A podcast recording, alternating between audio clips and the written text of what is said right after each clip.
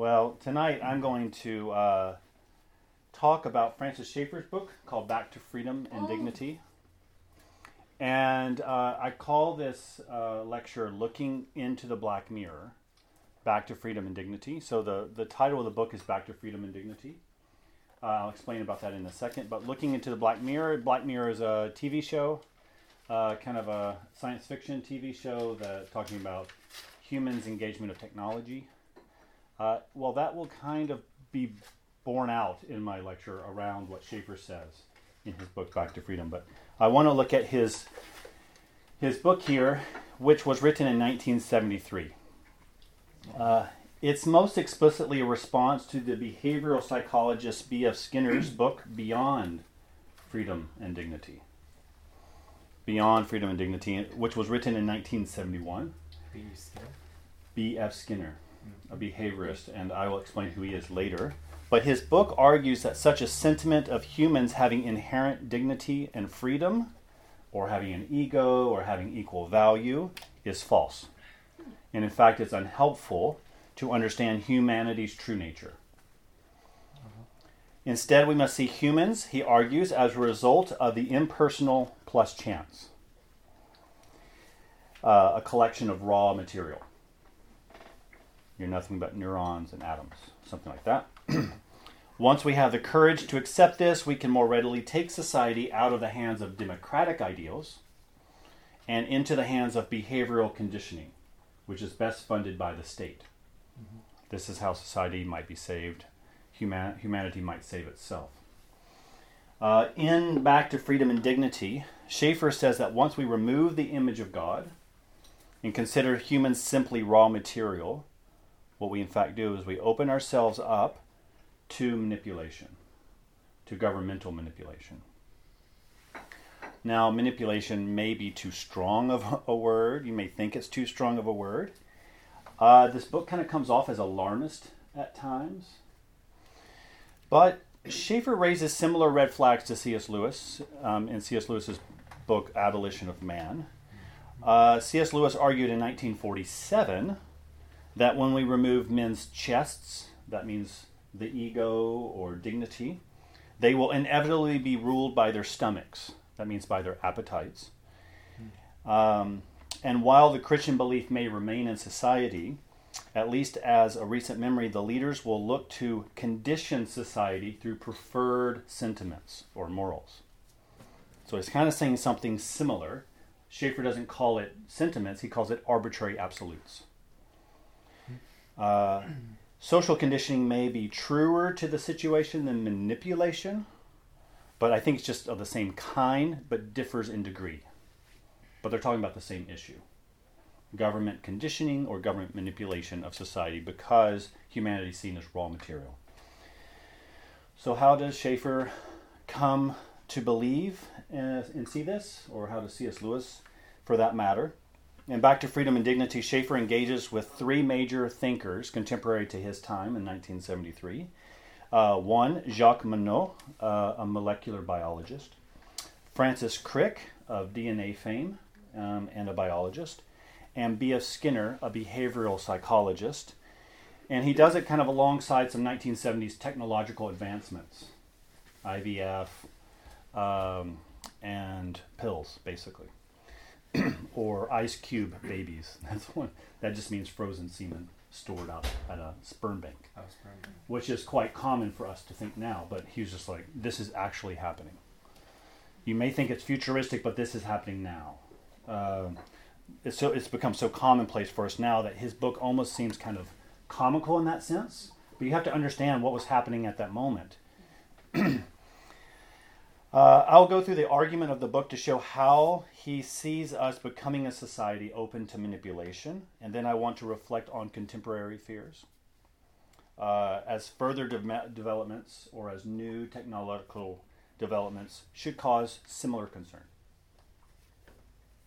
So, think Black Mirror. If you watch that show, it's a sci fi show that looks at humanity's relationship to technology in their lives. Um, often how it can go dark, how technology can take over, or how society can take over through technology. Often, Bla- Black Mirror is talking about how we're taken in by technology or society uses technology to control. Uh, then at the very end, I want to look at how Christians may respond because Schaeffer only speaks about this very scantily or very implicitly in his book. Uh, he wants to deal with it more in, a, a, in, other books that he's written, and so he's only referencing it in this book. Um, and my aim is also to not be alarmist. Okay. C.S. Lewis pointed out these issues 80 years ago. Schaeffer felt that it was possible that his great grandchildren, who would, are living right now, um, could be in a society dominated by state manipulation. That was his fear. He felt it was imminent for his great grandchildren. So he, I think that he thought at least in like 40 years. Um, it seems that the development was slower than what is assumed by Lewis or Schaeffer, though Lewis doesn't really put a time frame on it. But it doesn't mean that it's any less real, any less real of a threat for us to consider. It also seems that people do not like or resist the idea of having no chest. That means people don't like the idea of not having dignity.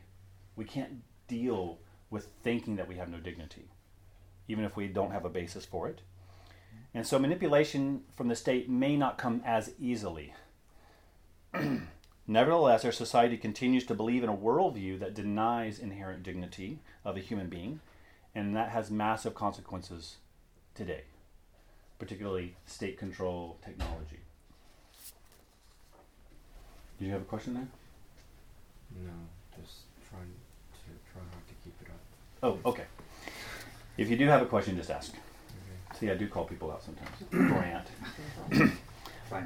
So my aim is to help Christians understand what is at stake within a society that that um, that has a predominant worldview of materialism uh, particularly how materialism has its um, social effects. Materialism is the idea that there is no God, that all the world is closed by material causation. Um, think of uh, evolution as a non purposeful, impersonal uh, cause. Evolution just kind of moves by chance it's not pre-programmed and it just kind of moves, or at least it doesn't have any kind of design as far as we can tell. Uh, that's the theory of evolution, or at least that's a theory of evolution. And materialism holds that kind of view of reality that all reality um, it originates in material, in matter. Christianity believes that origin begins in God. Materialism believes that the origin begins in matter. Okay. And believing that actually has huge implications for society. and that's why they don't believe that humanity has inherent dignity because humans came about by accident. So uh, I want Christians to understand what's at stake better, and also in understanding the arguments of materialism better Christians may more consciously think through what society is saying at all different kinds of levels through internet, TV, school systems, governmental policies, and how Christians may respond in what Schaeffer calls a revolutionary way. Okay, so what does Schaeffer say? I'm going to look at his arguments by looking at the three thinkers, Monod, Crick, and Skinner. Uh, and then I'll turn to uh, uh, some contemporary examples briefly, and then may, um, how Christians may respond. It's that simple. So the first figure he deals with is Jacques Monod. Okay, M O N O D. Okay, M O N O D. Jacques Monod, and uh, he wrote a book called Chance and Necessity. Le hasard et nécessité, something like that. That's my French. It's very parfait. Okay? so chance and necessity is the English translation. Uh, it was an absolute bestseller. Uh, it was only behind Erich Segal's Love Story, which y'all may know Erich Segal's Love Story. Okay, it was a huge weeper, you know. Uh, but to say, I mean, it was a huge, uh, huge book. Maybe something like Harari's *Sapiens* or something like it was. A, it's a bestseller. Um, in this book, Uh, Monod says that human life is a result of pure chance and natural selection. Pure chance and natural selection. That's how humanity came about. As a result, there are no moral absolutes and no inherent values. Monod says, A world that is deaf to his music, just as indifferent to his hopes as it is to his suffering or his crimes. Okay. So he's, he's saying that all the beauty that you create, all the, the struggles of life and the victories and all the despicable crimes, the world is deaf to them. Okay? So, where do values come from if there are no moral absolutes? Monod believes that since there is no intention in the universe, and since human existence is an accident of pure chance, we are free to choose our values. We are free to choose our values. Of course, Schaeffer recognizes quickly a contradiction here. How can Monod say that choice is a value? If there's no value, then why is choice a value? But he falls into the classic existentialism, you know, that humanity must make a choice in the midst of absurdity. Okay. Nevertheless, within uh, worldview, to construct values has two options, Schaeffer says. The first option to create values in this materialistic framework is to reduce everything to sociological averages. Okay, to reduce everything to sociological averages. Um, Schaeffer refers to the work of Kinsey. You know, Kinsey had the Kinsey report. He surveyed a whole bunch of people on sexual practices. Um, there's a lot of controversy around that, but Schaeffer doesn't even deal with the controversy of his method. It doesn't matter to Schaeffer. The problem that he has with Kinsey's premise was that if a certain percentage engages in various sexual practices, then it can be considered a value. It just reduces value to sociological averages. Yep. What do you mean by a value? Like like normal or Like a, a moral or something to be valued. You're talking about good. in A good. And you're not allowed to talk about good in that context. So, Well, yes, but but um within this framework, he says that okay, we have to create values. So he's we he's saying that we are fundamentally there's no value, but we have to construct values out of nothing. So uh, as um, Sean Kelly and Dreyfus, uh, two atheist philosophers, said, it's creation. Uh, I mean, it's uh, meaning ex nihilo. So that means meaning out of nothing. Uh, and so, really, it's tr- so we may say there are no values, but we can't help but create values. And so, why do we create values? Because uh, because we do. Camus has uh, who Camus was Monod's friend, and uh, and he has like is it called an epigram? What is it at the beginning of a book? Like a, uh, Epilogue. an epilogue, epigraph. Epigraph. Oh, an epigraph, like a, like a like a quote. quote, to honor somebody, and he quotes Camus. Um, in fact, let's see if I can find it. And this is what it says from page 13 of this little book. This universe, from now on without a master, seems to him neither sterile nor futile. The struggle towards the summit itself is enough to fill the heart of man what he's referring to, Camus is referring to there, is the myth of Sisyphus. Is that Sisyphus was condemned by the gods, and for so long that he had to push the rock up the mountain out from the depths of hell, and it would reach into the peak of heaven right before it rolled back down. So Camus would have to walk, I mean, not Camus, Sisyphus would have to walk down to the base of the mountain and push the rock back up. And he saw this, uh, this kind of Greek myth as indicative of human life. That what it is is to make a choice to um, you you push and you push. Why do you push a rock? Because you just do. You're condemned by the gods to do so. And every once in a while, most of life is hell, but every once in a while you have moments of bright light, of heaven, of reaching kind of the pinnacle or happiness. Camus felt this is what existence is. So what's the value? Push the rock um, you're you're condemned to that value, in a sense. But but what Camus and what Monod is saying is that it's a value to push the rock. Of course, Schaeffer says, well, how can you say that's a value to push the rock?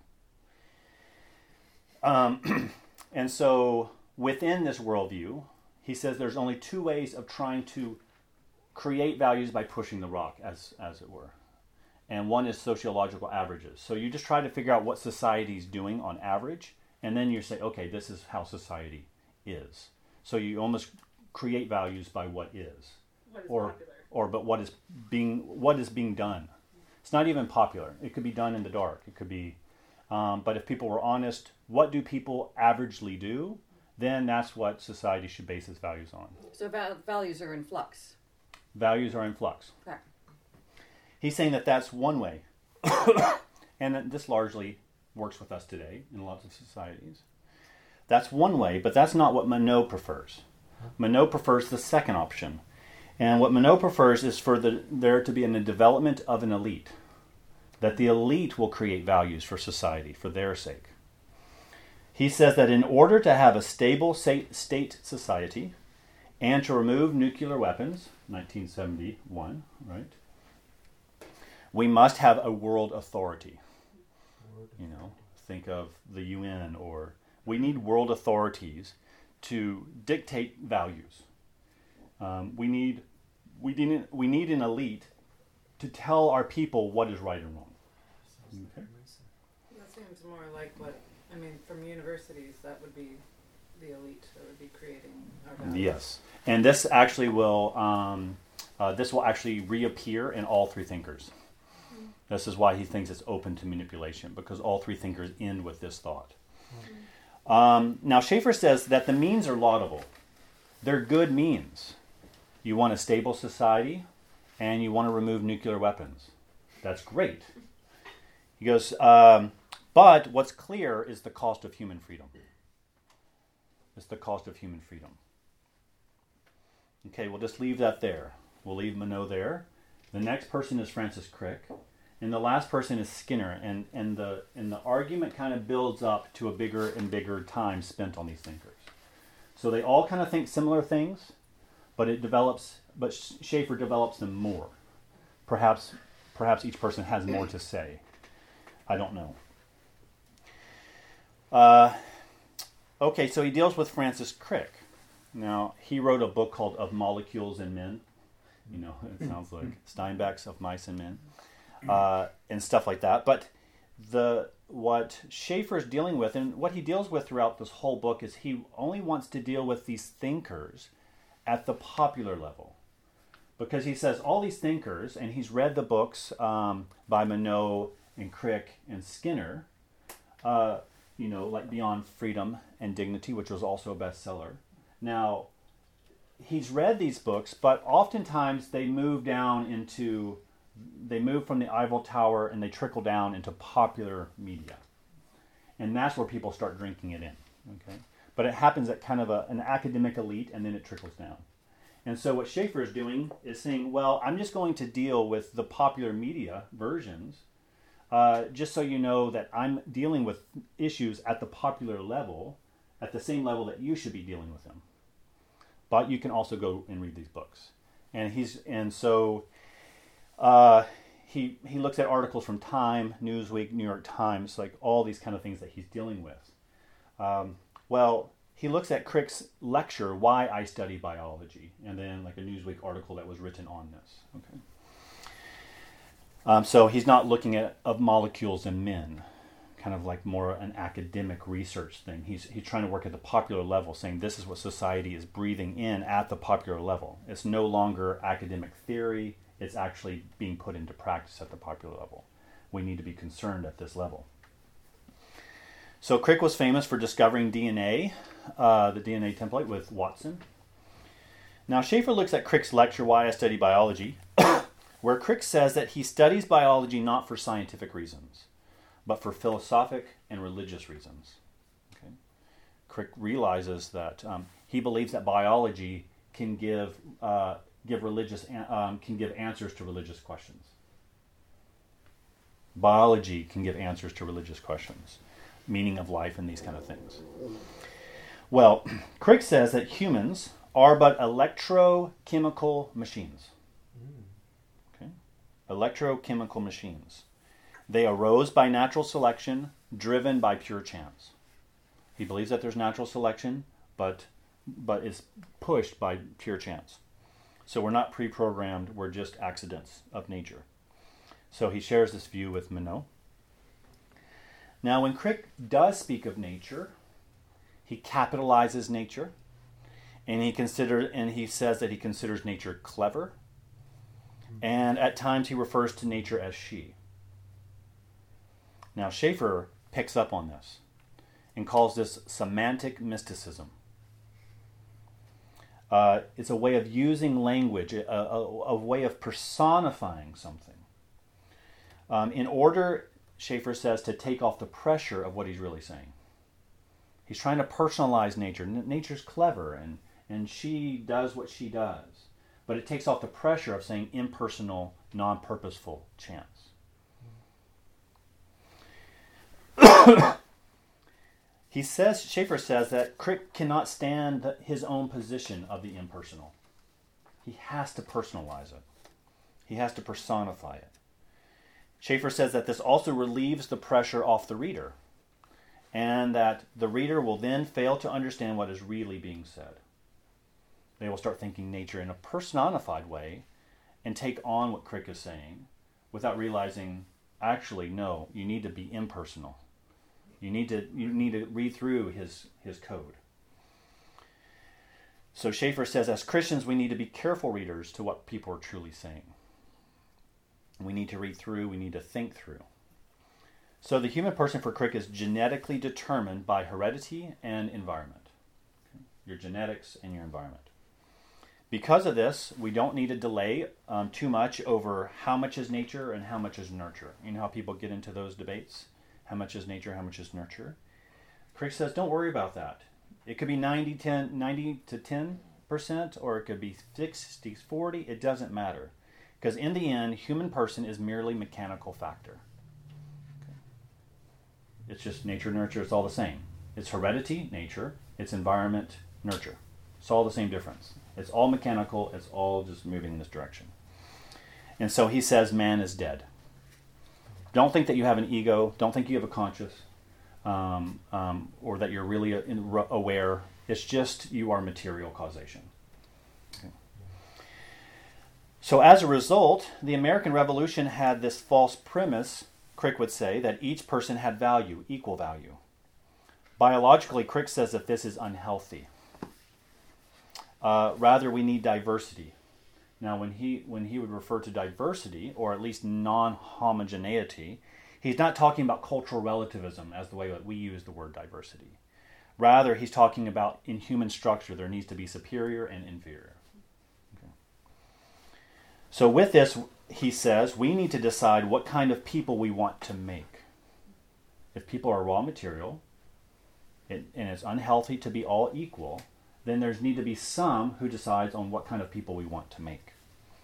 Crick says that we, um, when he says we, he means himself, uh, and kind of a person in authority claiming um, the need for an elite. So when you're in authority and you're claiming a need for an elite, you probably put yourself in that bubble. And so Crick says that we should decide on who should have children and who should not. Okay. So you can see that he's going beyond genetic tinkering. It's a call for control by some over others. Furthermore, Crick calls that such societal restructuring would be too expensive for any individual or private practice. And so he's calling for public funding from the government um, and that this government funding needs to support an academic or scientific elite. Uh, there's a man named Galbraith, Kenneth Galbraith, who at the same period of time says the same thing. Schaeffer picks this up in another book, The Church at the End of the 20th Century. This massive overhaul in society should also happen at the very elementary levels of education, says Crick.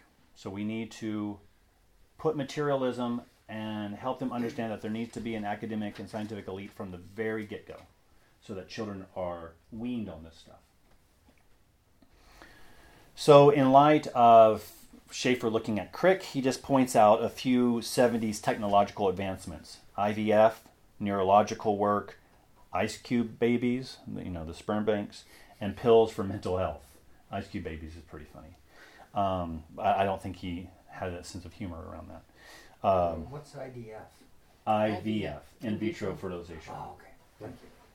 So all this was very new, all very new. Um, euthanasia was not yet being done. You know, I mean, it's kind of still new, but he's saying, but you know, with the onset, just let me give you a couple examples. With the onset of in vitro fertilization, Watson, who had worked with Crick, said that there were too many dangers with IVF, and that it could too easily lead to genetic tinkering with babies, what we might call designer babies. Height, eye color, whatever. Oh. Um, you can imagine that if you lead to that and there's an elite, you know, uh, you just think about, oh, we want a superior race. Or you think Brave New World. You know, we need we need structured society. We need alpha. We need beta. We need all these. We need all these different kinds of people. Um, now, this isn't in Schaeffer's book, um, but it called to mind for me. Um, uh, so, abortion is legal in Canada, but as Julie and I went through pregnancy, the doctors could not tell us the sex of the baby until a certain time. Uh, and I asked why, and they said, well, because certain Chinese people would abort their baby in Canada if they discovered it was a girl. Huh. And so they wanted to wait. And so they were trying to curb this kind of activity. You don't remember that? No, I'm just saying I, they probably don't have that anymore. Uh, yeah, I don't know. do it in certain places, yeah. I don't know if it is anymore. But I'm thinking while this is horrific um, and good that Canada had the mind to curb this, at least at that point, it led me to ask on what basis can we regulate abortion? Okay. On what basis can we re- regulate? That if someone wants to use it as birth control, why regulate it around Chinese families not wanting a daughter? What's what is the difference of that basis? Well, then you would. If there's if there's no meaning in the world, there's no true value. Uh-huh. So why why rule in favor of one value over another? There's no meaning in the world. Why have any rules? It's, I mean, it's, it's the whole thing's kind of crazy.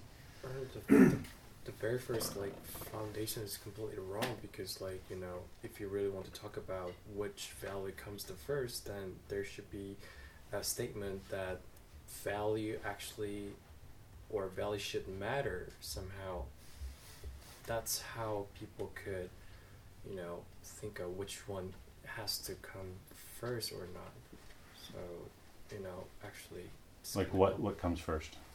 I mean, like you're talking about like the what to say, reducing the birth rate or something, or the Chinese people they're trying to like do something like that. Yeah.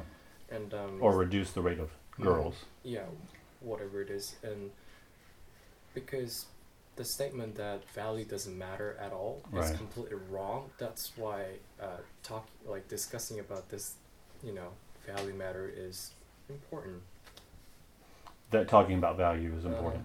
Yeah, but I guess my point was we talk about value and saying, well, you know, Julie and I went through uh, not IVF, but we were talking to a doctor about it, and he just called it material. You just can discard material. Um, and so that was the mindset during our pregnancies. Well, you can discard material of embryo. Women can get abortions um, of their child, but they wanted to restrict from Chinese people aborting daughters because they felt that one value was socially acceptable and was one was not. Yeah. I just have a question. Um, s- So, where do these authors? What do they say about compassion and love? Like, are those values that they see having any meaning? Uh, I'll get to that, but basically, no, it's sentiment. It's sentiment. So They're not real, but they're useful. Okay. That's what they would say. They're So they're, they're not real, but they are useful. Okay. So there is a bit of a, a internal contradiction here. Mm-hmm. But I'll get to that, and Skinner really brings that up. Um, So Schaeffer says that Christians have two boundaries when they're considering values what can be done and what should be done. But he says that the person who doesn't hold to a Judeo Christian ethic doesn't have, or the materialist particularly, doesn't have the two boundaries. They just have the one boundary what can be done.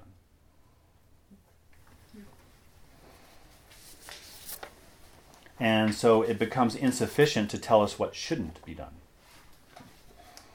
That's why he says that materialism does not lead to manipulation. He says it leaves us open to manipulation. There's a fine difference there. Also, Schaeffer looks at neurological advancements at the time, and they discovered the ability to manipulate the mind with pills. This is very commonplace for us now. Right. Um, Arthur Koestler called for pills that could be used for psycho-civilizing process. A psycho-civilizing process, so basically civilizing people in their psychology.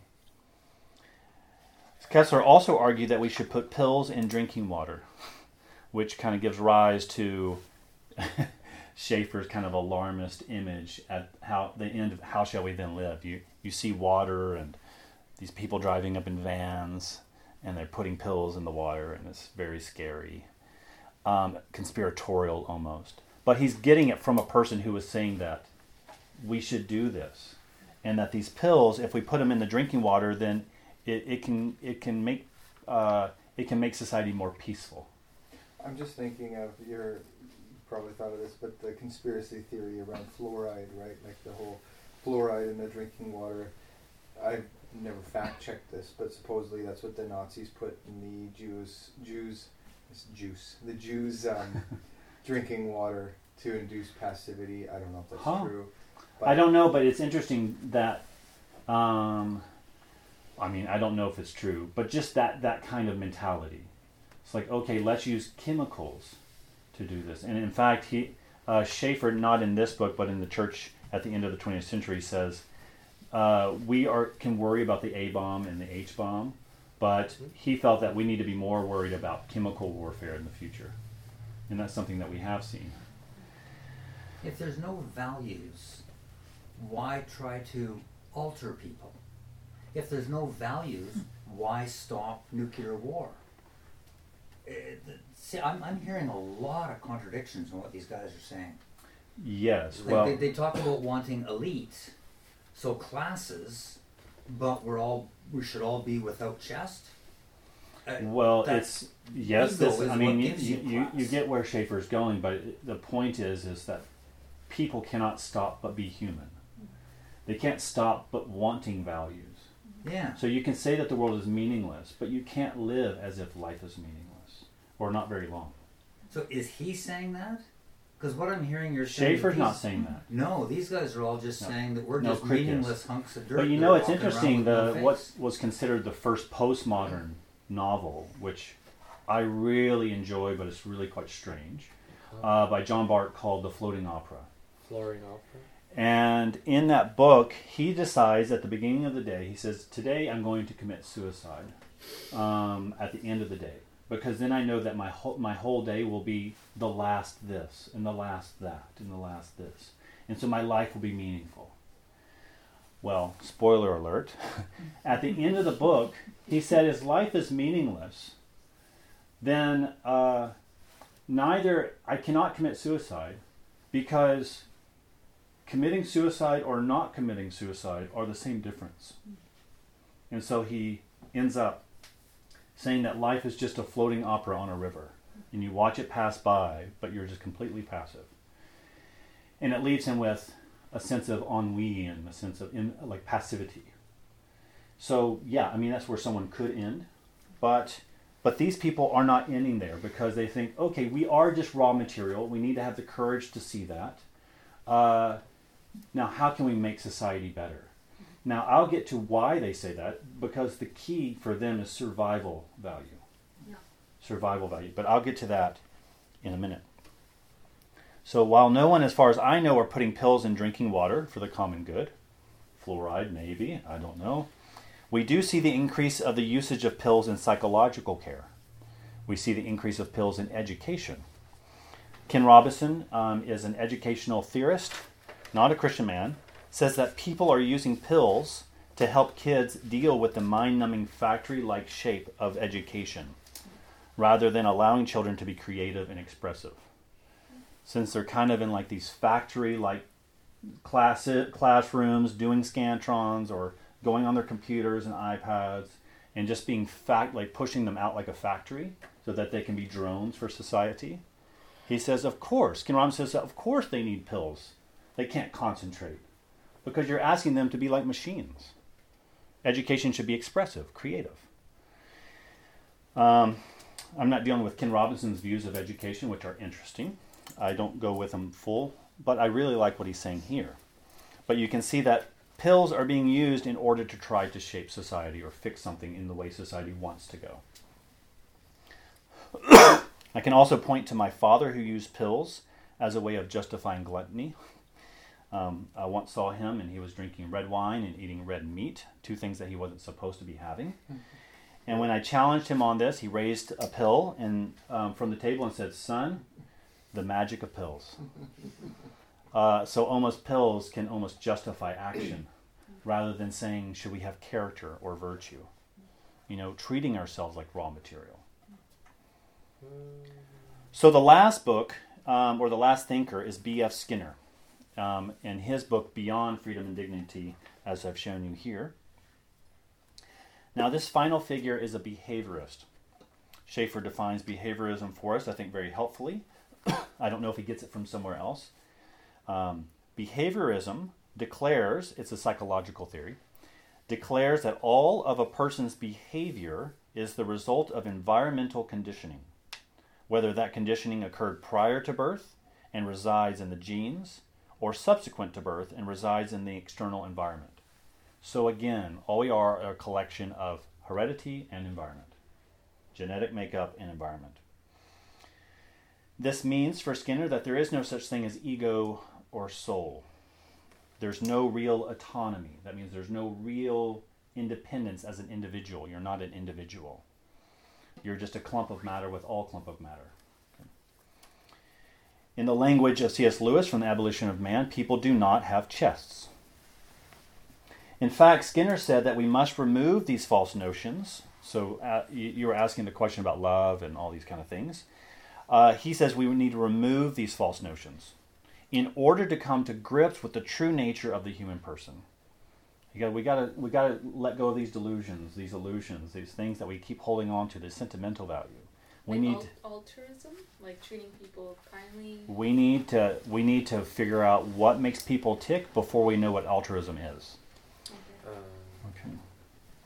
Rather than saying altruism is um, is something that says, "Oh, I want to help the common good." Maybe there's a genetic or environmental disposition that has created that. Okay. Uh, I was reading uh, Harari on views of happiness, you know, and he says that people who are generally um, uh, married are happier than single people. He says, does that mean that um, he goes? Some people would say, well, marriage makes people happy. He goes, but it could be the inverse that happy people get married. he says that just like, um, and he's just talking about well, and actually from the behaviorist view, you can reduce happiness to dopamine, serotonin, and something else. Um, my wife's laughing. Something about our marriage, I'm sure. it's so happy. Um, I have, I have a question. Yeah. Am I allowed? yeah, of course. Um, let's say, uh, before I decided to study what I'm studying right now, Mm.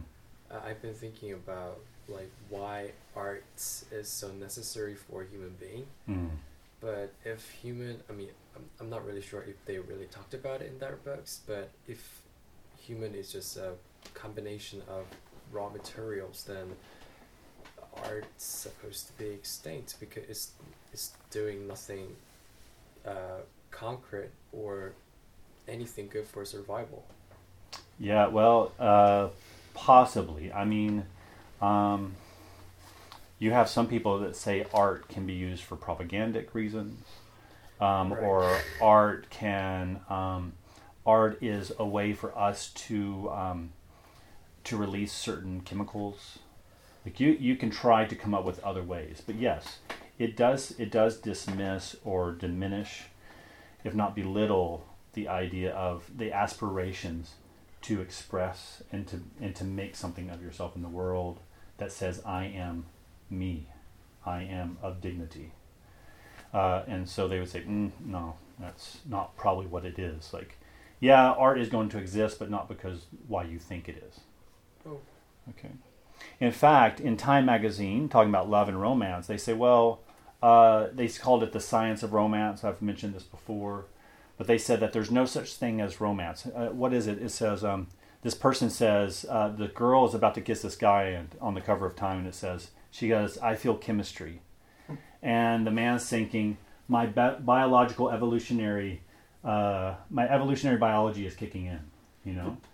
And and so time basically says, "Oh no, it's not romance. It's a commitment mechanism in the body that makes it long enough where you have babies so the species can survive." So they're saying romance and love are not real. We like to like we like to think that they're real because we'd be sad without them. Our friends, our little delusions, our little binky blankets. But we need to grow up and realize that it's all meaningless. It's all it's all pushed by material causation. What's wrong with it? Okay. So were these guys married or not? Like, Who would marry them? Yeah, I mean, That is a good question. You'll have to look in on that yourself. Very, very sad. I'm wondering Uh, if these Like, what were their guys who wrote vows? these Like- books Okay. did they spend their entire life in solitary confinement?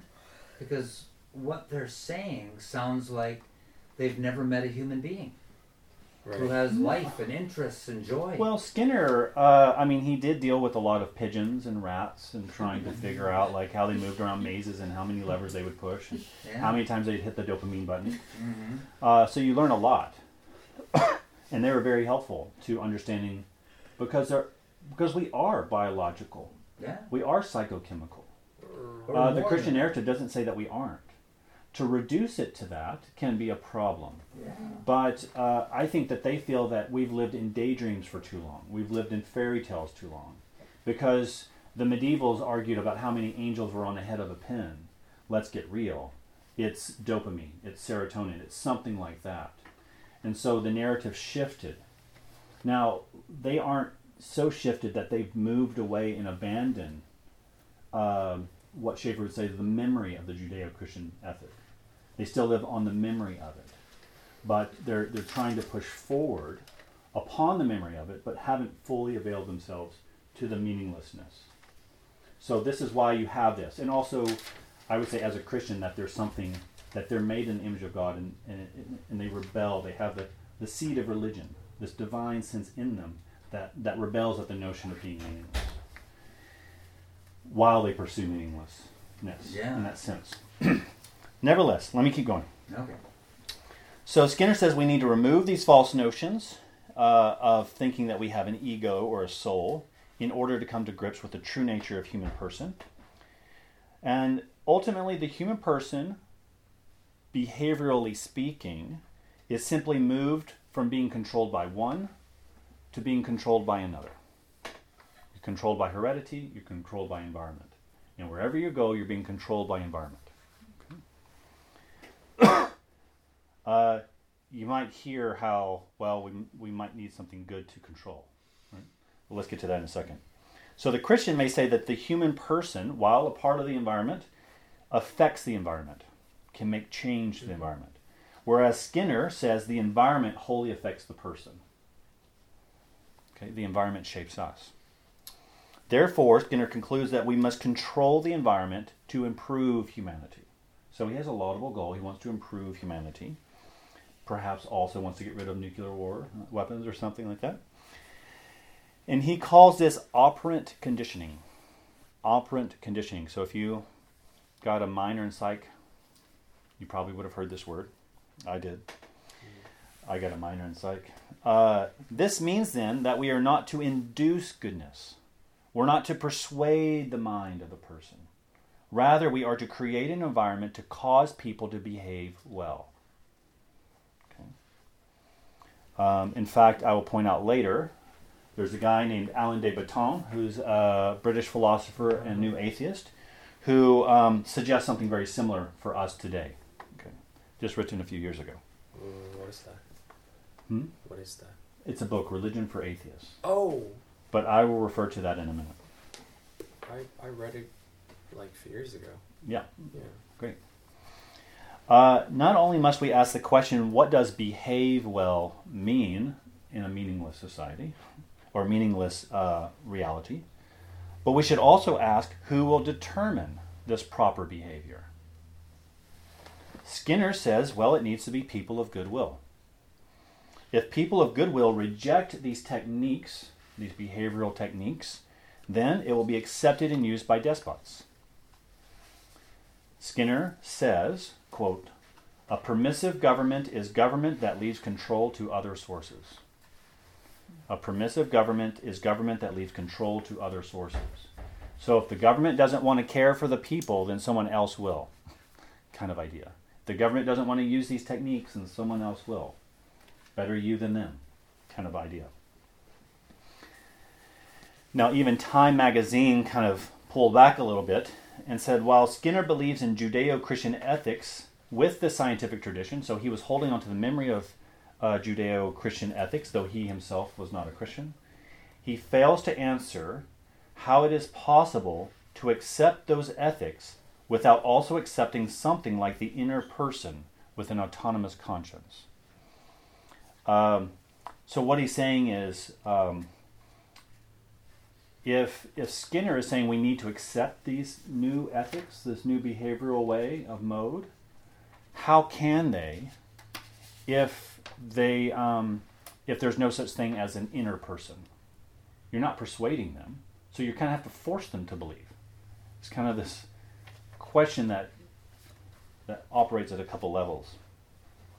It also ans- um, leaves us with another question: Where do we find these good people? To be the academic and scientific elite. Are all scientists good people? Are all academics good people? A lot of people getting their doctors come here and they talk about how awful it was to get their doctorate. All the politicism that can happen within the academy. And yet, there's another question. Within Skinner's behaviorism, where do the notions of acceptance and rejection come from if people are already conditioned? So a somewhat similar point.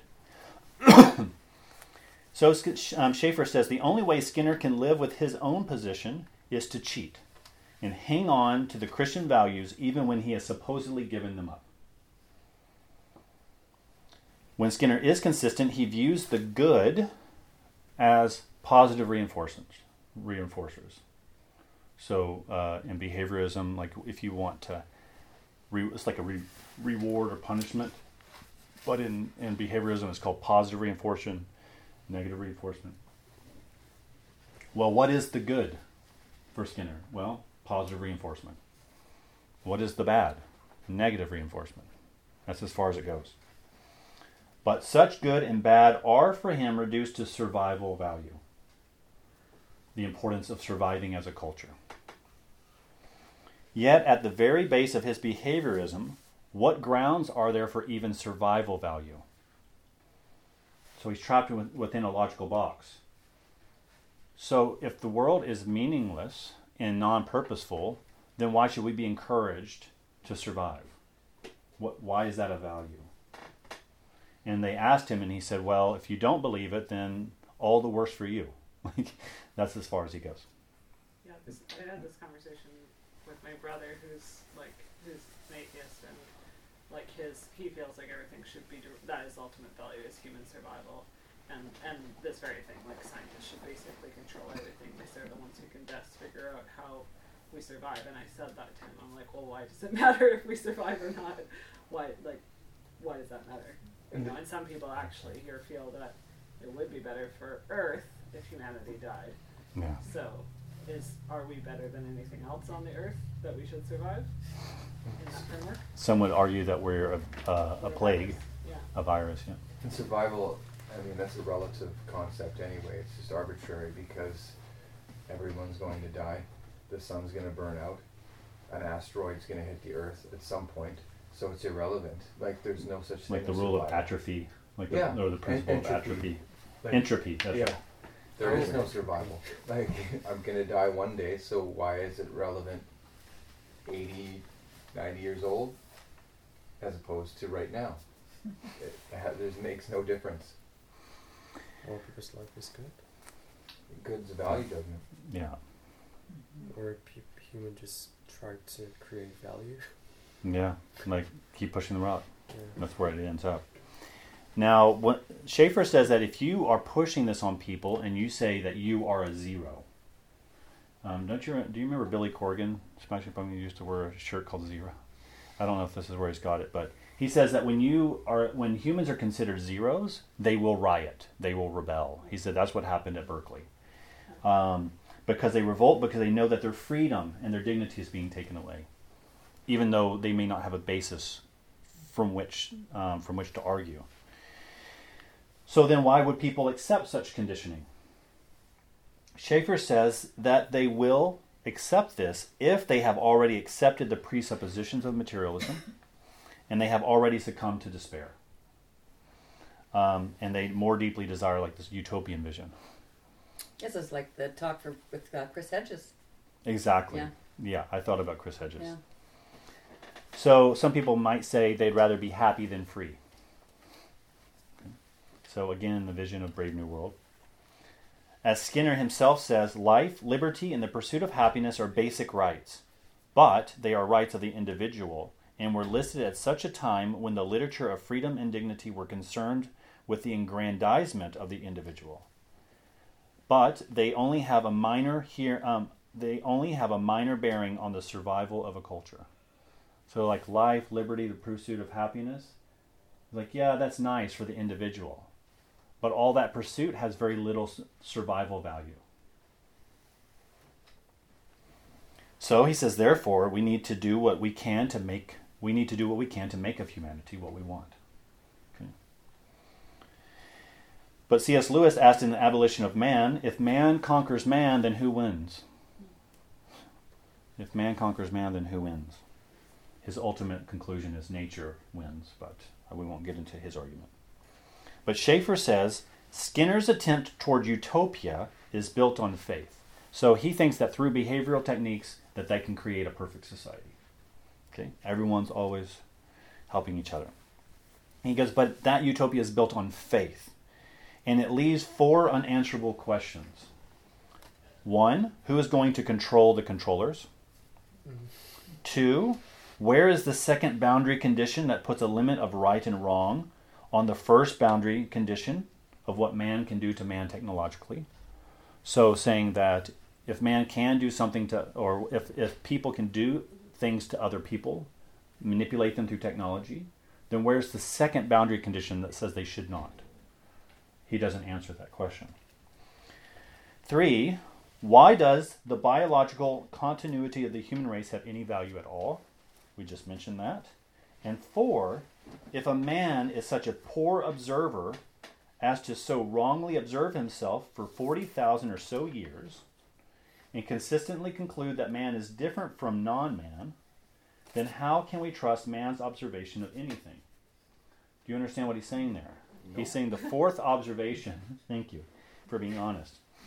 Uh, he's saying, so all this new knowledge we always thought of life, liberty, pursuit of happiness, and all these kind of things. And for 40,000 years, humans have been looking at themselves and figuring this all out and coming and figuring out language to put to it.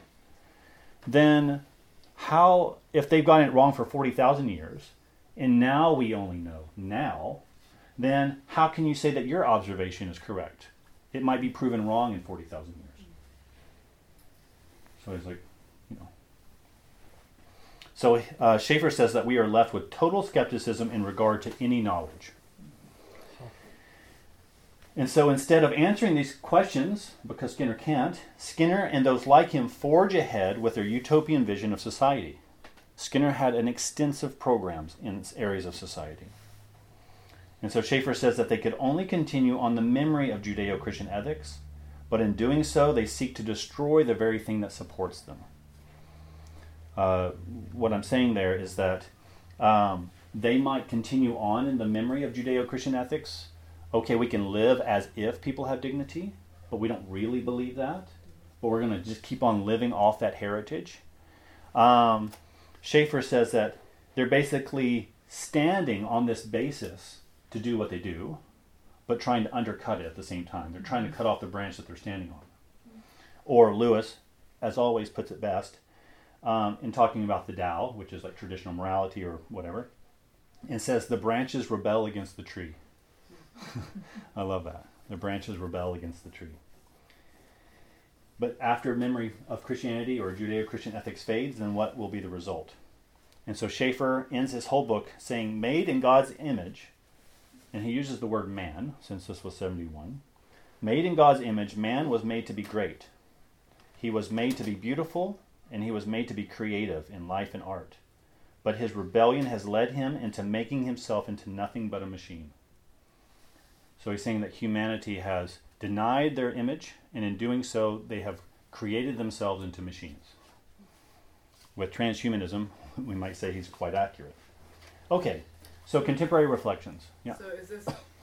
So is Skinner like utopian in his views, or is he more utilitarian? I'm I'm not sure what he was. Well, uh, mm, he could be both. Uh, Because I think of like Brave New World as being like pacifying people to just be. well, there's there's different visions of utopia, a place of perfect peace, perfect harmony of all humanity with nature. Uh, and Brave New World is an attempt at a utopia, but as we read it, we read it as a dystopia. Something is wrong. We feel wrong, but the people within the utopia may not see it as such. Does that make sense? Yeah, but that's where I feel like we're at, like the dystopia. You know, that we're we're in this. People are being pacified. Yeah. Yeah. Well, uh, we're being pacified because um, uh, the importance of our freedom, our dignity is being diminished. And when we're being diminished, we are being pacified. We're not being also think- encouraged to. And also, people are not wanting to have any experience any pain, and so you have to pass. You have to numb yourself. What, Like, pills. Yeah, I mean that that is the direction it can go. or Yeah, Not pills. Not just pills. or comforts, affluence. This reminds me of the um, First Nations residential sweep, Hmm. where white and church um, were deciding who can have children, who can't have children. The government was women. very yeah. much behind that. Yeah, they really as well. were, and the church. Yeah. Um, but it's interesting, just as you're saying, everything that you're talking about. And disabled people too. A lot Yeah. of people growing up in, That's true. in Yeah. care facilities, yeah. Yeah. Mm, Well, we have to think: Is this happening today? yeah. Okay. So I have some contemporary reflections. Uh, you may have many more, and I want to hear those. So while someone may think Schaeffer's being an alarmist, um, I should point out that he said that if any way he is being an alarmist, then he hopes that people will forget it. Um, but he does believe that these are serious issues that the church must think about. Um, but while some may consider him an alarmist, I would say he's not alone. Um, the show Black Mirror continually reflects on the consequences of technology on our humanity. While the makers are not Christian, the makers of the show, at least as far as I'm aware, um, they present how easily we can slide into darkness when we allow technology to not respect human freedom and dignity. We are overtaken by machines operated by an elite, whether that is a corporation or government. I do not think it is a coincidence that there are massive fears of totalitarianism.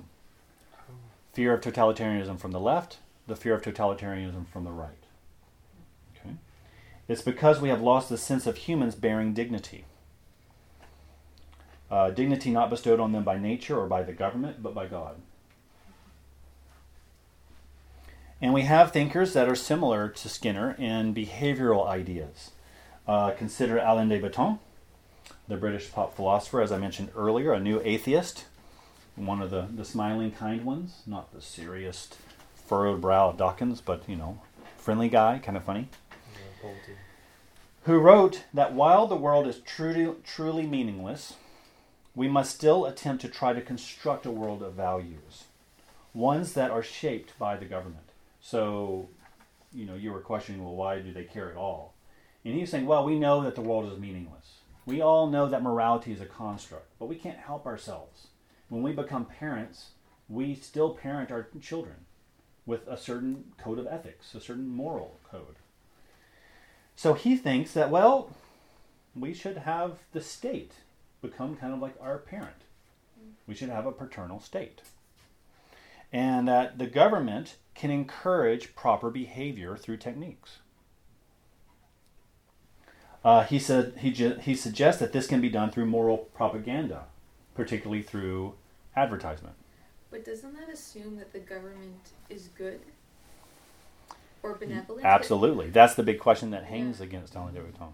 Otherwise, they could just do well. They could do whatever they want if the if the government change changes and becomes like the values that we think are bad now become good. Then Yeah, I'll mention something like that in just a minute. yeah, I can think of a couple of examples of government that isn't good. You had to strain yourself to think about that, yeah, right? But I came up with a couple pretty quick. Um, but he suggests that we need moral propaganda, uh, particularly through advertisement. Like we might want to, we might want a, on a billboard forgiveness. Okay, he has examples. Well, I've Uh, seen that uh, outside of a lot of churches, actually. Well, Well, see, the thing is, he says that that's where he got the idea is church, Uh-huh. and it's called religion for atheists. Mm. So he's saying that well, when we gave up Christianity, we threw out the baby without um, out with the bathwater. But the baby is not God. The baby is the rituals. The bathwater is the belief in angels and the belief in God and the belief in dignity.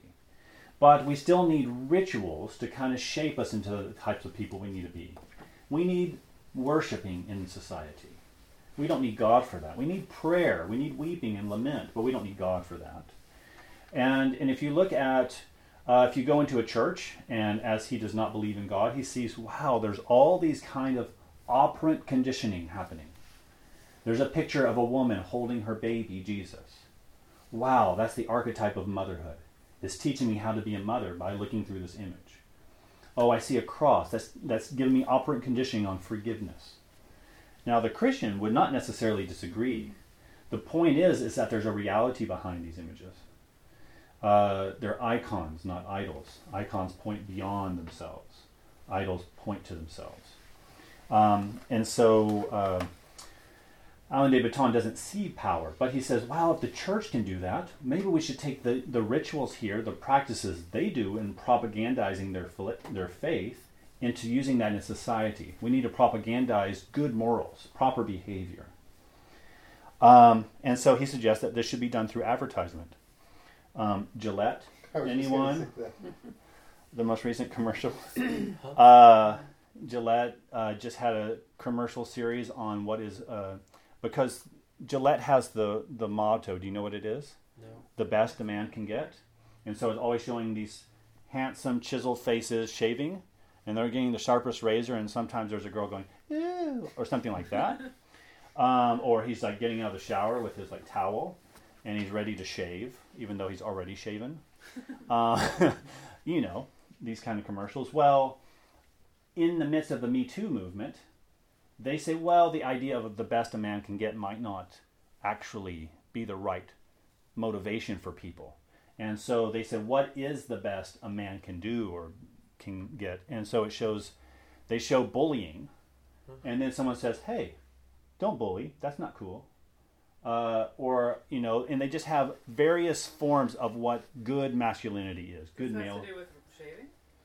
No, Okay.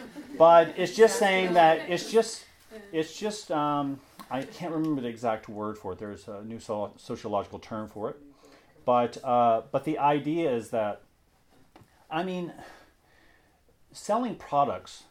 A long time ago, they abandoned the idea of selling the product. This this razor, you should buy this razor because it's sharper. They're not selling the steak anymore, they're selling the sizzle. Nice, exactly. It's vir- Uh, virtue signaling. Is Mhm. What's that? Virtue signaling. Oh yeah, virtue signaling um, is what I was referring to. But you know, Starbucks is about community. Uh, Gatorade is about the transcendence of sport. Uh, you know, this is what uh, Naomi Klein talked about. Um, well, Gillette is selling good manhood, Now the thing is, I'm not. I don't have a problem with saying manhood needs to be good. Um, but you start saying, well, how is this related to the product? And it gets a little suspicious, and we get a little skeptical because we know that, you know, this created a huge furor about should Gillette be virtue signaling or not. And Gillette is very happy because now everyone's arguing, and people are thinking about Gillette all the time. And so you start becoming skeptical, saying, okay, well, they're using good civic behavior and maybe signaling during the Me Too movement to sell razors because their market is in, de- um, because the their razors are in decline. They used to have 80% or 90% of the market share, and now they're at 50% because of the $1 shave club. So people are like, oh, they had to think up something quick. If we want to be very cynical. But the idea is that in society we need to use things like you know so promoting good behaviors from products. Um, but what is not alarming but should perk our ears up is that Alain de Botton was taken seriously in England under the David Cameron government and they started the behavioral insights team which is also referred to colloquially the nudge unit and it was a part of their cabinet in England to push um, people to act civilly, to pay their taxes, to get their insurance, to do all these things. And they had all these behavioral psychologists um, uh, pushing people toward right behavior. And I've talked to many people in England who, who were giving me anecdotes about their experience of that. Um, but they're no longer a part of the cabinet not because they were unsuccessful, but they because they are successful, and now they're a private sec- they're part of the private sector. So Alain de Botton has had a huge impact. Okay. Now we may also reflect on what this means. Someone like Alain de Botton or Skinner or anyone, um, what this means in a society that's dominated by surveillance. England is covered in cameras. When I visited Korea, I was shocked that they did not ask for my passport. They just took a picture of my face and asked for my fingerprints. Okay? So they recognized me by facial recognition software. I've never been to Korea, but they could identify who I was. Okay? No. Or now they can. No, no, no, but they, you know. This one Ru- Russian woman, Yulia, at Korean L'Abri, told me that a friend of hers was fined for jaywalking in Korea. Uh, and she found this fine in her mailbox when she got home. Yeah, because Okay. there's camera. There's cameras everywhere. Hmm. Okay. Uh, and so you start thinking, huh, what's the role of surveillance if the mindset is behind behavioral conditioning? Calling for proper behavior. Well, that's the difference between the carrot and stick, eh? How so? Well, the conditioning, the nudging, Oh, maybe right. be the carrot, and the fine in your mailbox is the stick. yeah, that's right. Yeah, yeah. Uh, negative and positive, or some kind of reinforcer. Yeah, yeah, good and bad reinforcement.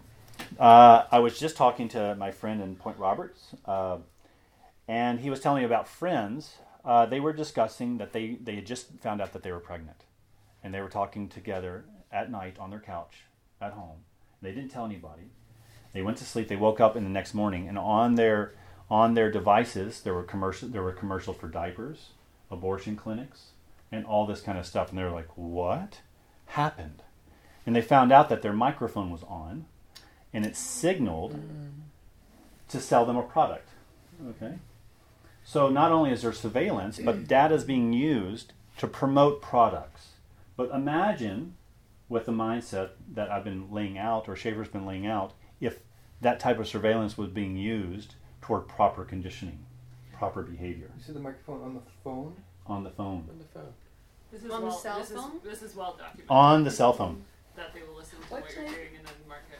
What So- type of cell phone? Like like smartphone. Yeah, smartphone. Yeah, I mean, it's sort of like there are a lot of people who already actually exper- experiment like about that. Like they uh, talked about like Pat or something like over and over again, Yeah. and they took a like video of what to say the Google like website uh, before and after, and suddenly Google started showing up all about like you know pet food and that kind of thing, even though they didn't actually do any They didn't actually Research or something? else. Well, this isn't Google at home. Like it's like Sarah and Adam have. It's uh, That's on your cell phone. Yes. Yeah, it's Yeah. cell phone, even though you didn't actually, you know, like Huh. Yes. allow. So, to to uh, your, like, as one person put it, uh, because early on in computers, you know, uh, you know, you had histories and stuff, and people can hide and delete and all this kind of stuff, and and you could kind of tell that someone was kind of watching you. But they said now um, people are more seen, and the surveillancers are less seen. They've become more invisible as you've become more visible. Okay. Sorry, I always put it posted over my camera on my on my. Even Steve Jobs was very suspicious of his own technology Hmm. And covered all the cameras on his devices. Mm. Has that been reported to the privacy commissioner? Is Actually, that no? Seriously, no, that's actually, really you know, like when there was actually a some kind of, you actually did did agree.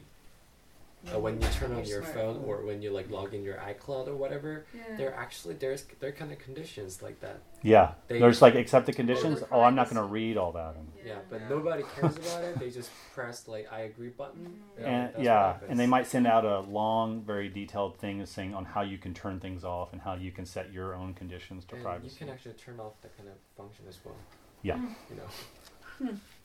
So imagine if data is being collected and used by third parties and by governments, one can see how easily social manipulation can occur.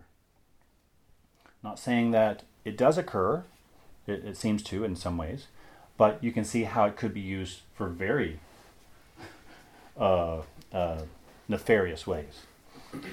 Or consider that some people like Kevin Hart recently who was socially punished for expressing views on Twitter, Twitter over 10 years ago. Uh, any data collected at any point may be judged by the present society, um, may be judged by the present views of society, not as a moral absolute. Um, this means that when one expresses a view, and I'm not in favor of what Hart said, I'm not saying that. I'm saying this means that when one expresses a view, which may be socially acceptable at the time, but in the future it may not be, you can be punished. You know, Twitter never forgets. Okay? We can easily imagine how manipulation um, can fall into the hands of government and the hands of society. Okay? A lot of this is because society has been reduced to quantification rather than qualification or quality. Uh, human beings are seen as quantity rather than quality. I I'm a little offended by that, but Quantity, you're a, quality guy. a quality guy, yeah, a real quality guy. Really great personality. Uh, Thank you. Uh, I mean, okay, I could go on and on, but many things. Uh, there are more instances that we can see in our society, um, which deems morality a construct, which deems human dignity scientifically unverifiable. Um, yet that society is guided and ruled by arbitrary absolutes. As Schaeffer said, our society is locked in a logical box. They say that morality does not exist, yet still continue to enforce morals or values that they deem necessary. Um, but I think that there's still hope. Even though people may not say that they believe in um, moral absolutes, they are still tethered to it in some way. You know, the branches rebelling against the tree, somehow they can't get away from it. People still rebel when they're told that they're zeros perhaps go into schools and shoot. Um, that's a despairing situation, but people are tired of being called zeros, nobodies. And so the Christian may say, well, there's a divine sense in each person that they're tethered to something and they're longing for something they know not what. Okay. It's an opportunity, I believe, for Christians to respond in a meaningful way and to show a meaningful alternative. And this is where I finish. So this talk is going a bit longer because we're discussing while we go. So forgive me. But this is where we end the Christian response. Schaeffer asks, um, I, I said, um, will, as I said earlier, will people accept conditioning? And Schaeffer said that they wouldn't had they not already accepted the presuppositions of materialisms in schools and through media, and were they not already in despair. Uh, Charles Taylor, in his book Ethics of Authenticity, say that people are willing to abdicate their responsibility to the common good and give their power to the government as long as they continue to receive personal luxuries. So we are con- being conditioned and allowing ourselves to be conditioned. As long as we continue to receive our luxuries, we will give our power to the government because we don't want the sacrifice of um, being for the common good. Um, Okay. so we must have a way to respond to these issues in society and people's lives, and I believe that Christians and Christian community does have a response. Um, Schaeffer argues elsewhere, but only leaves it implied in how Christians may respond in society that hold materialistic convictions. But he says, and this is how he implies it he says that young people are leaving churches for two reasons. One, they have not received reasonable answers to their questions. And two, they have not experienced supernaturally restored relationships. They have not experienced true community in Christ. So let me look at these two. So Schaeffer, in his book, The Church at the End of the 20th Century, as he, as you can find in this one, uh, it precursors back to freedom and dignity. He says first, people are not receiving reasonable answers, and so this is Christians. First of all, must become aware of what is happening at the societal level. They need to understand what is happening at the philosophic level. What are the issues and the pressures younger people are really facing? What kind of literature are they engaging? and so, if Christians aren't engaging, then they can have little hope of knowing how to respond to the question, their questions their children ask them. Rather, parents just recite, this is Schaeffer, just recite Christian sentiments amongst their influence and comfort and encourage their children to remain conservative. And this is what Schaeffer says from the church at the end of the 20th century. One of the greatest injustices we do to our young people is ask them to be conservative. Christianity today is not conservative but revolutionary. If we want to be fair, we must teach the young to be revolutionaries, revolutionaries against the status quo. He says that the church has often bought into the status quo. I think a part of this, and Schaeffer would agree, is that to treat people as people with chests, to treat people with dignity, to treat people not as objects, but as those made with the dignity God has made them to have. Um, for instance, uh, when I talk to someone on TELUS to give me some help, I know they're in India. And I have found out a lot about um, these lovely East Indian women and about their lives and how it's four in the morning or six in the morning and they're going to go home to their kids. And it's been really lovely. And it's become a human interaction. I'm not treating them as objects. I've seen people treat people like objects on the phone.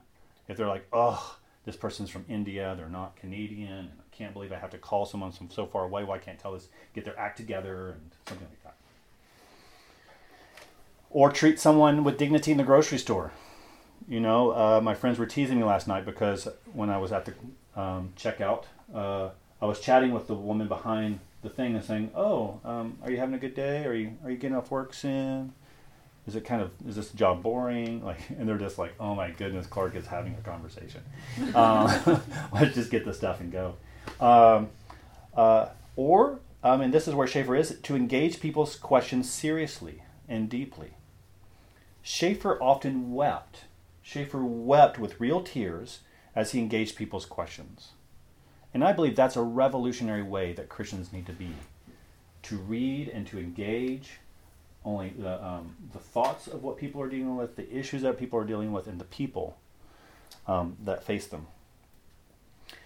The second way I think that Christians can be revolutionary is to demonstrate the reality of God's supernatural reconciliation on earth. It won't be experienced perfectly, it won't be experienced fully, but it should be a taste. Too often, people in the church act no differently, if not worse, than those outside of it. Um, Schaeffer talks about this time and again. Sometimes people will treat congregations as something defined numerically how many people are in their congregation, how big their church is. Or they try to quantify by how much people give. Sometimes uh, people in the church fall to, prey to identity politics, whether, whether they attempt the church to be left or right. We must be careful with all these things to say, no, we live a different narrative. We must be careful to make Christ at the center of our relationships, where real confession, real forgiveness, and real forbearance happens. When people get a taste of redeemed relationships where they are received as having full dignity, they get a taste of something revolutionary. They're not zeros. This happens not by occupying Paris, thinks Chris Hedges, who referenced the French Revolution, but rather by m- real and meaningful relationships. And so I think Christianity can be revolutionary, not because of some program, but because Jesus is the living one, the one who is raised from the dead. He has real power. And people who are in that give real power to people. And they are able to treat people with real freedom and real dignity, bringing back freedom and dignity to society that is in desperate need of it, rather than feeling that they're raw material that can be quantified and manipulated. That ends my talk, but let's keep talking together. If you need to leave, um, since we started a bit later, you can. But if you want to keep talking, let's do. Um, Uh, hold on, uh, Liz, and then Jim. One, one, just one question first. Um, when you listed the four, the four issues with this whole sort of behavioral whatever system. The four unanswerable questions. Yeah, that. What was the third one? I just wanted to write that down. Or if you could summarize it. I, I have to look because I can't remember exactly. the third is why does the biological continuity of human race have any value at all? Oh, okay. So why does survival survival value have value in a valueless worldview? Thank you.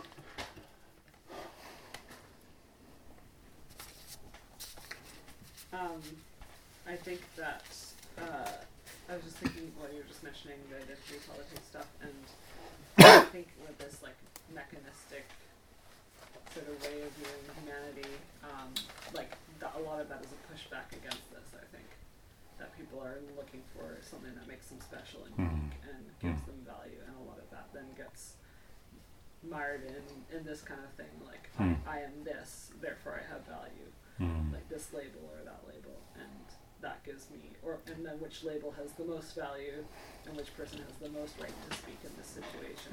Yes. um, and I, I feel like yeah that's like a direct response to this feeling of being made zero or whatever. Yeah, I think at the personal level, that's how identity politics probably does function, where people see that it is the possibility of having value in their uniqueness and wanting to be affirmed in that uniqueness, um, which um, is the definition of authenticity uh, for C. Charles Taylor, um, to be unique and to be affirmed in that uniqueness. Uh, and I think identity politics is an attempt toward it. I think that the problem with that, though, and the reason identity politics has not been so successful, it's been popular but not successful in a sense of, I mean, it, it has in some ways, it hasn't in others, and but from what I understand, it really follows the neo-Marxist philosophy of um, where classic Marxism, as I understand it, is the distribution of material goods where neo Marxism is the equal distribution of power. And everyone needs to have a seat at the table. But, um, and Schaeffer even talks about ideal Marxism, saying that that still carries on the vestiges of Christianity or Judeo Christian ethics, and that it can't survive beyond them. So, uh, in that sense, I think that identity politics borrows on this idea that humans have inherent dignity. But neo-Marxism would not claim that there is a there are any true essences or true qualities or true natures. Um, in fact, much of the argument is fluidity or something like that in, in some regards. Uh, but it seems like identity politics has actually positioned us against each other. Uh, well, I'm a white male, you're a black woman, therefore we have no commonality. and, and, and we start identifying by our uniqueness rather than by what we share in common. And so it follows this kind of idea that those who are in power can decide what is valuable, just as it is with what Schaeffer was saying. And I think identity politics is being used, or people are piggybacking on it. Jordan Peterson thinks that, um, or some people within identity politics are pushing for it. However, it works, that it's often being used in order to say, because of this, we should have power and power to create. And so we're all trying to create all these elites, in a sense, into being divided against each other. Uh, and so it's breaking down. Um, yeah. It does seem that we're in a place in Canada where, like, what we think would be right is being called wrong, and what we think is wrong is being called right. Like, and just what Elena was saying, like, I think of, um, yeah, I mean, it's, it's the way that I'm educating my children it seems dangerous or morally wrong to people to be teaching them those kind of values. And then at the same time, where um, I heard, I don't know if it was Like Christian values. Yeah, I, I don't know if it was something that you had read or um, just with the trans um, gender, especially sex change. What do you, um, Transition, transition? retransition. Now I have heard in Canada that it is like I don't know if it was a psychologist or a doctor what position you would be in, but you you can you can recommend that people receive counseling if they want to transition, but it's actually illegal to recommend trans th- to recommend counseling for someone to sort of say you don't have to do this or maybe you uh, have the wrong idea about this. So it just seems like so crazy to me that you that that's and, and that doesn't surprise me in Canada that one would be okay and one would be like um, Do, do you recall where you read that or? Well, there's a there's a doctor in Toronto who was doing uh, reassignment. That's what I meant. this is more rec- Reassignment. This is even more recent than that. Oh. Like it was about counseling. You cannot. Well, no, recommend yeah, right. So this guy receive was doing counseling.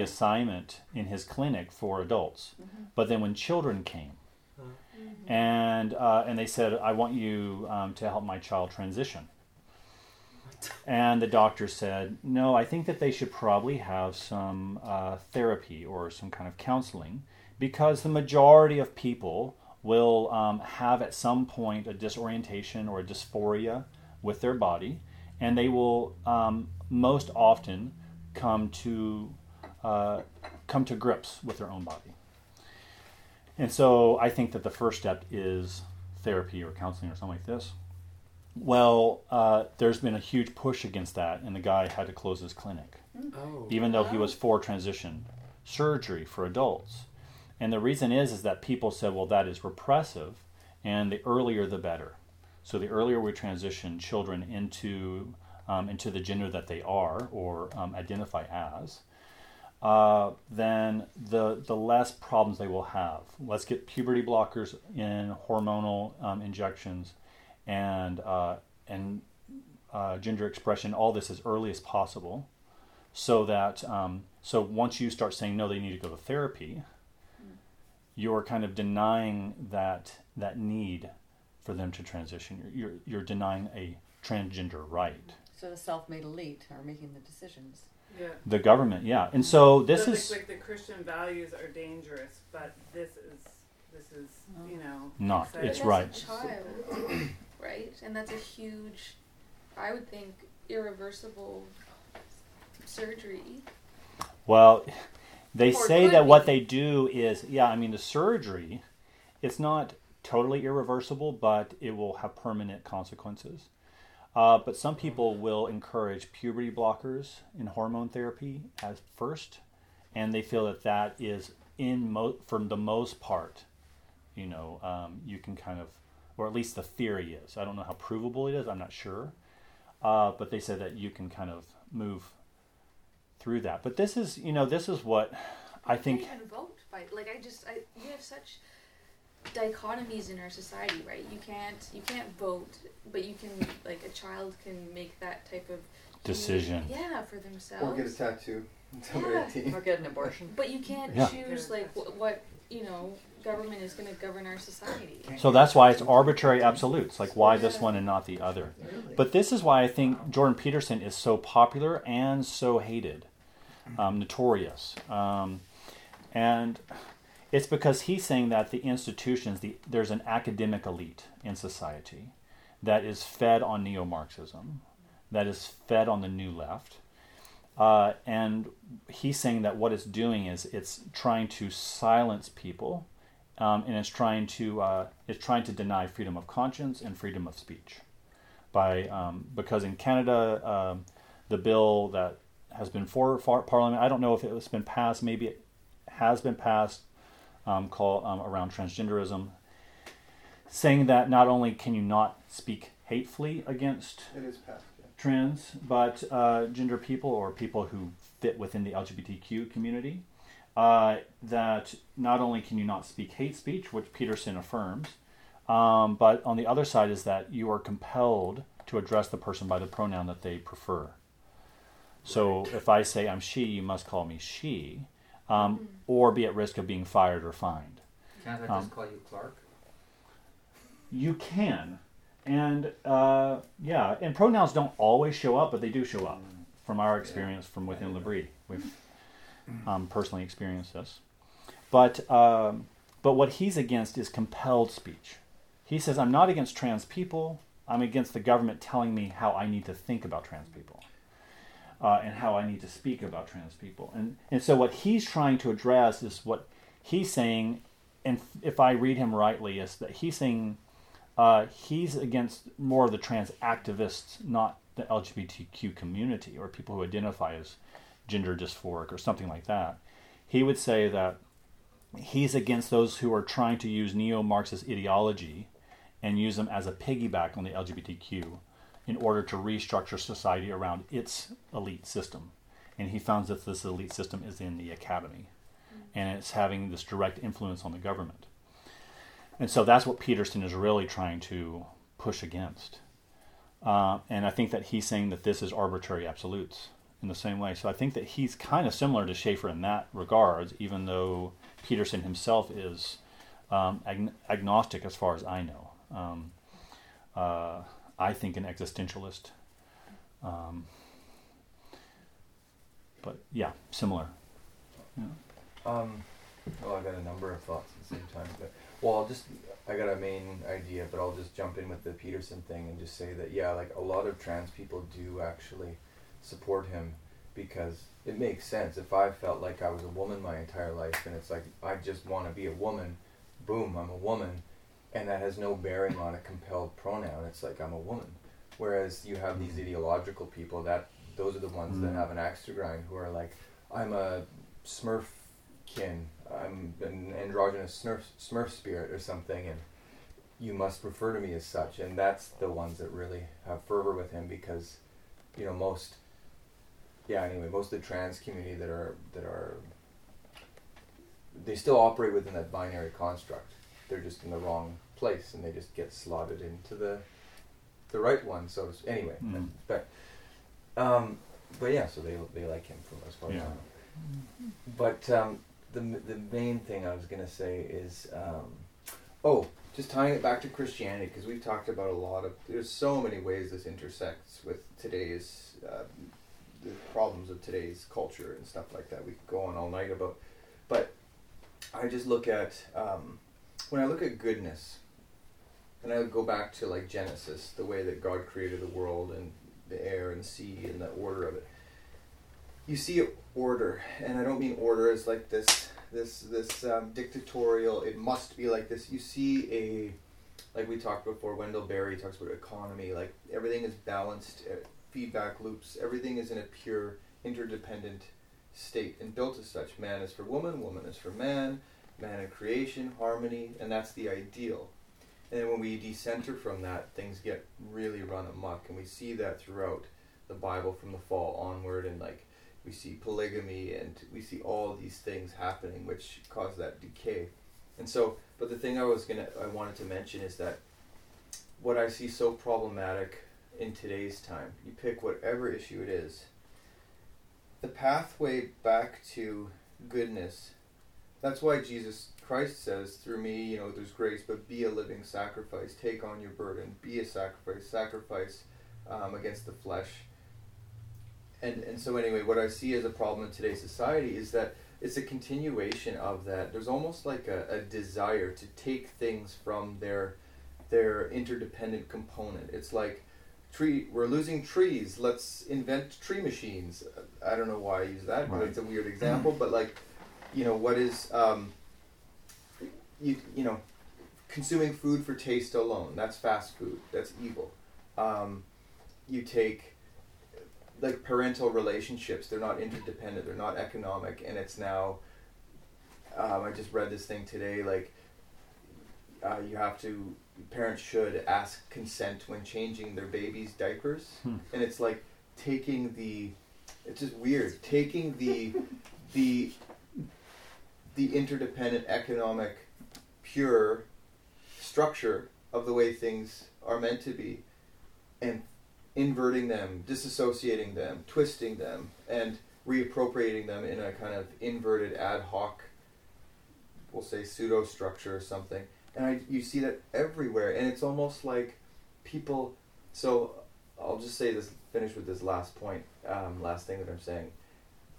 The problem with I, when i look at this in some ways it's self-evident that uh, um, in terms of what good is and how to achieve that right? But the problem that i see is that there is this seems like there's this unconscious ideology at work where people are so um,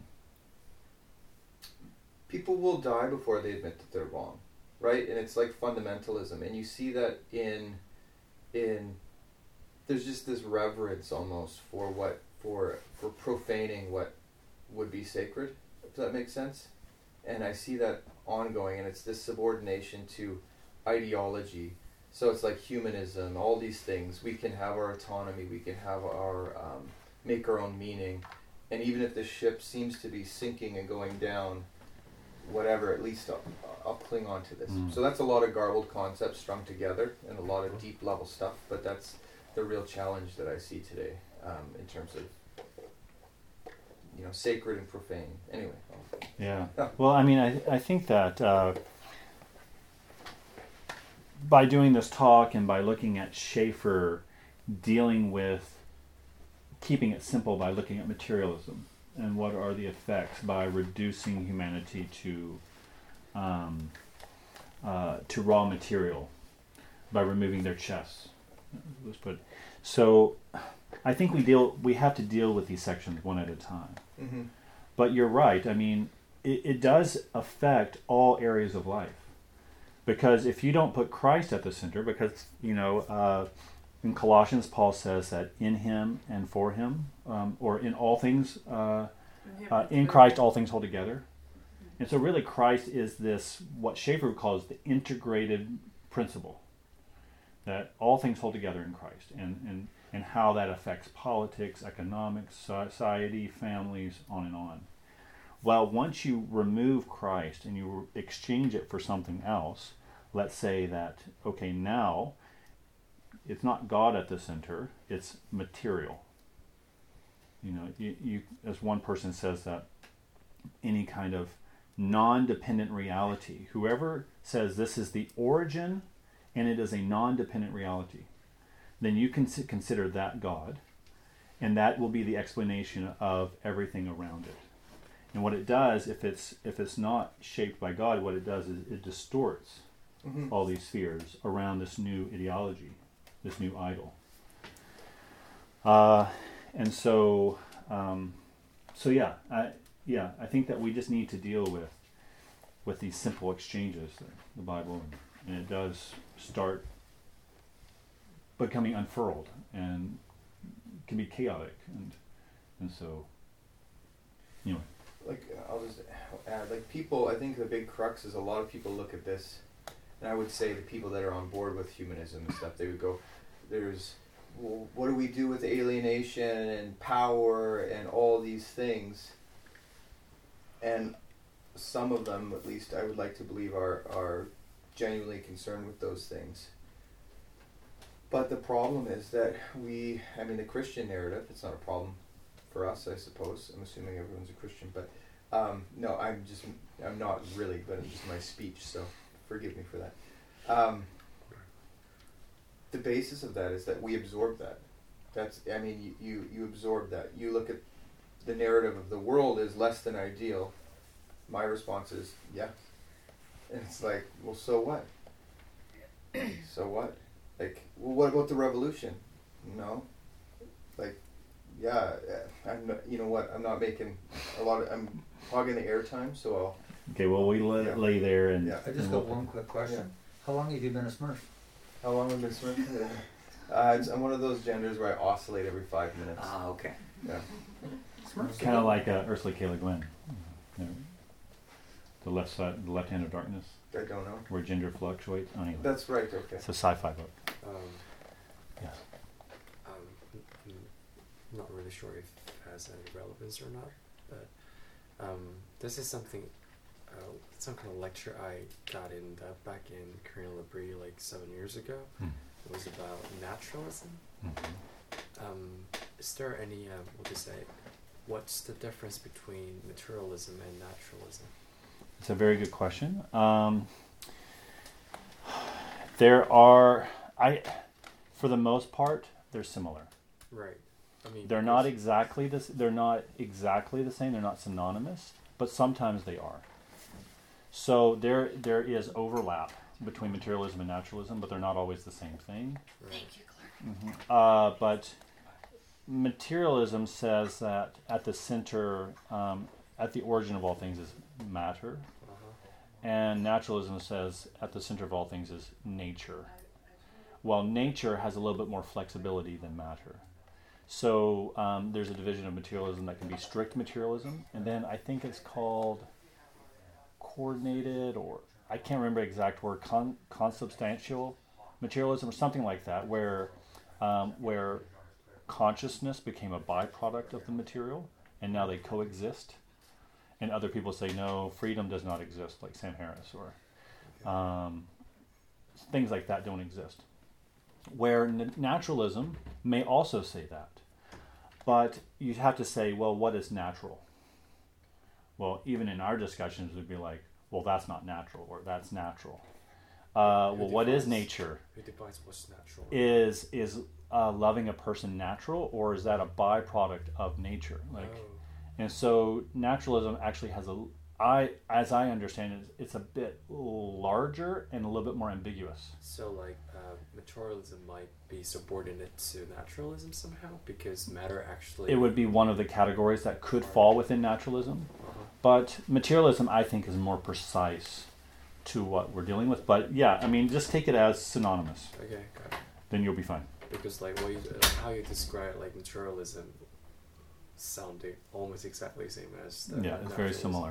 Yeah, yeah, yeah, exactly. Yeah. Okay, well, let's end there. Yeah, it Okay. seems like um, Great. people are